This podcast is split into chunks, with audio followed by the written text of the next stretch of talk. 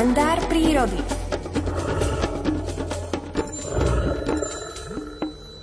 Svet prírody speje asi k tomu najkrajšiemu a to je to jarné prebúdzanie, ktoré budeme sledovať v priebehu týchto dní, veď 21. marec a okolie tohto dátumu sa už vníma ako začiatok jary. Mám pravdu, pán Saniga? Dobré ráno. Áno, pekné ráno želám vám aj poslucháčom. Je to tak, teraz to už pripadlo na včerajšokok a jar už začala. Hoci ráno, v noci to ešte tak nevyzerá, lebo sú mínusové teploty, určite aj v Banskej Bystrici, aj u nás bol riadny mráz ale cez deň, keď slnečko už zasvieti, tak už preteplí aj tú lúku, aj ten les, aj keď je tam sneh.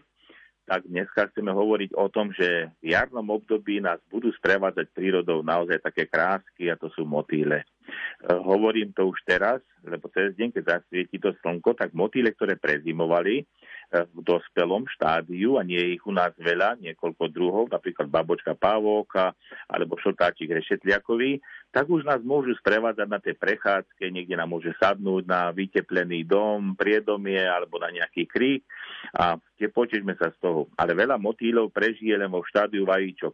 Potom na jar, keď už začne byť teplejšie, tak tých vajíčok je larva, čiže húsenica v tomto prípade u motýlov, potom je to kúkla a z tej kúkly vyjde úplne iný motýl ako tie húsenice. Ja mám motýle preto rád, lebo tie húseničky sú takých tvarov a takých tak vyzerajú niekedy, ako keby ste si išli kúpiť niekde do nejakej drogerie zubné kevky rôzne sfarbené, no ale tie húsenice sa takto bránia pred predátormi, aby vyzerali niekedy buď ako sfingy také strašidelné, niekedy sú také ako naozaj so štetinkami no a potom vylezú z tých uh, už krásnych kúkiel ešte krajšie motýle, ktoré nás potom sprevádzajú. No a prečo teraz už o tom hovorím? Ešte nie sú plné tie lúky kvetov, kde sa potom nacúcajú toho nektáru a natankujú ten, tú svoju pohonnú látku, aby mohli lietať.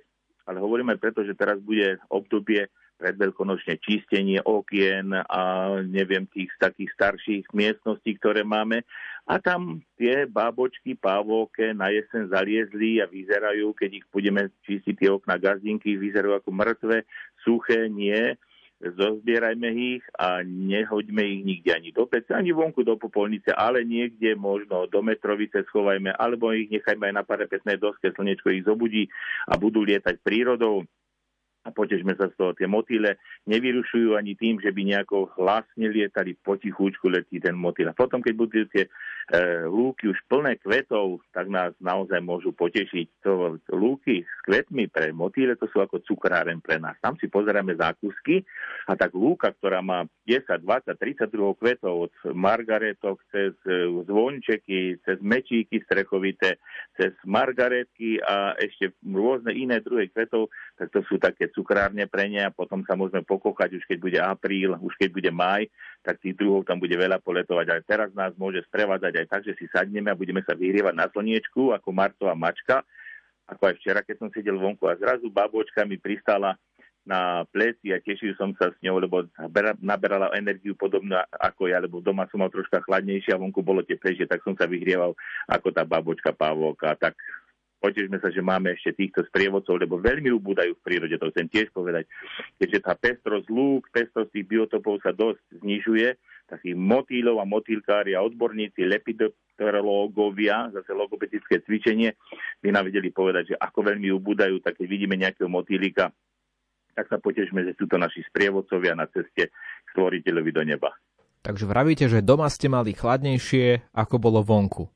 No tak ja si takedy tak áno, keď idem na Svetú Omšu v nedeľu, tak priškrtím potom ráno a potom keď prídem, tak vonku na tom slnku už keď si sadnete, tak to slnko keď už opre, tak je vyše 20 stupňov a doma ja mám nejakých 17-18 stupňov, tak som sa šiel troška povyhrievať, povedať a zrazu vidím, babočka mi sadla, aj musím o babočke zajtra porozprávať, to bol asi signál. Takže babočke som splnil to, že som o tých motýloch dneska troška našim poslucháčam možno aj spríjemnil ten deň a aby sa potešili aj takýchto maličkých, ale krásne sfarbených stvorení. Ja si myslím, že sa vám to podarilo, máme deň určite krajší, aj vďaka vám a tešíme sa na ďalšie vaše príbehy v priebehu týždňa. Do počutia. Do počutia. To bol prírodovedec Miroslav Saniga. Je 7.27.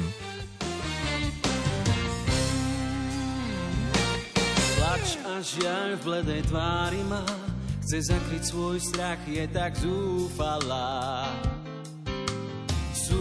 Žena je ťažko brániť sa dá, čo sa hrá v nej, je hra farizejská.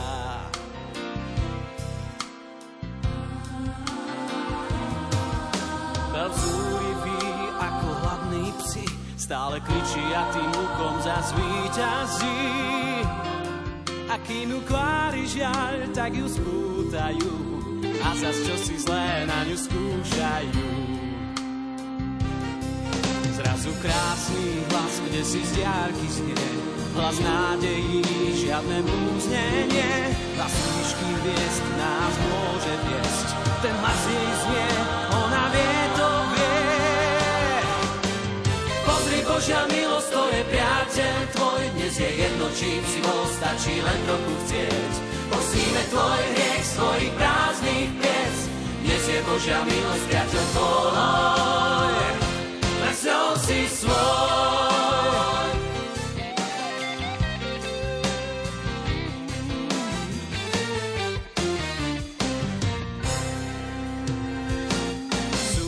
sieň vrie na pečí, sudca v bielom je dnes dôsledný. Pravda má toľko tvári, koľko dá jej svet, koľko ľudí, toľko názorov, no istoty nie.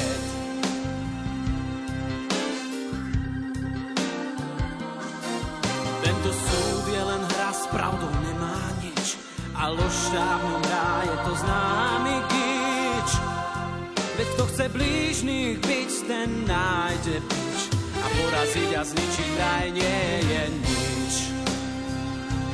No kde si z diaľky k nám ticho kráča muž, Vani nádej má v srdci lásky kus a spieva nám pieseň víťazov a nesie trochu snov a pár zázrakov.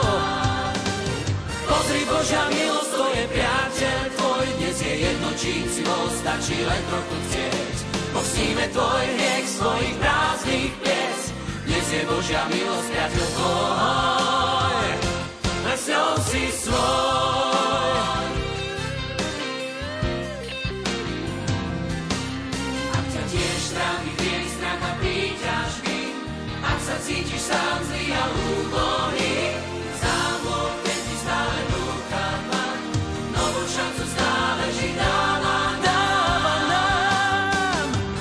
Božia milosť, to je priateľ tvoj, dnes je jedno, čím si bol, stačí len trochu chcieť.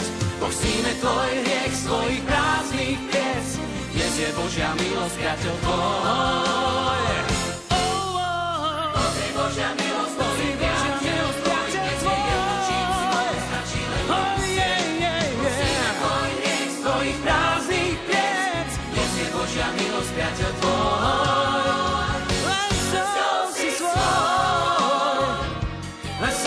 Len